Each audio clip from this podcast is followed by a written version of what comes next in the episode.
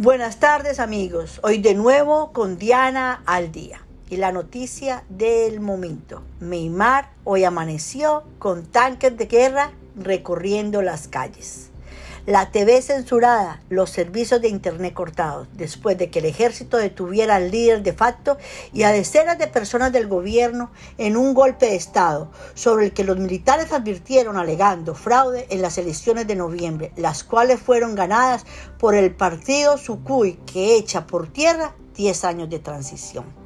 Por tanto, los residentes acudieron en masa a los cajeros automáticos para sacar su dinero y a los vendedores de comida para abastecerse, mientras que algunas tiendas y hogares eliminaron los símbolos del partido Kusui que normalmente adornaban las calles y los muros de la ciudad.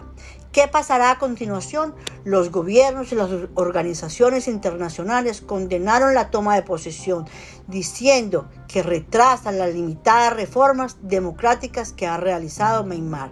Estados Unidos se opone a cualquier intento de alterar los resultados de las recientes elecciones o impedir la transición democrática de Birmania y tomará acciones contra los responsables si no se desatan los pasos tomados, dice el comunicado emitido por la Casa Blanca.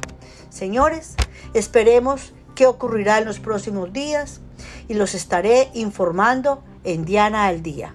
Buen día y que disfruten el resto de la semana. Gracias.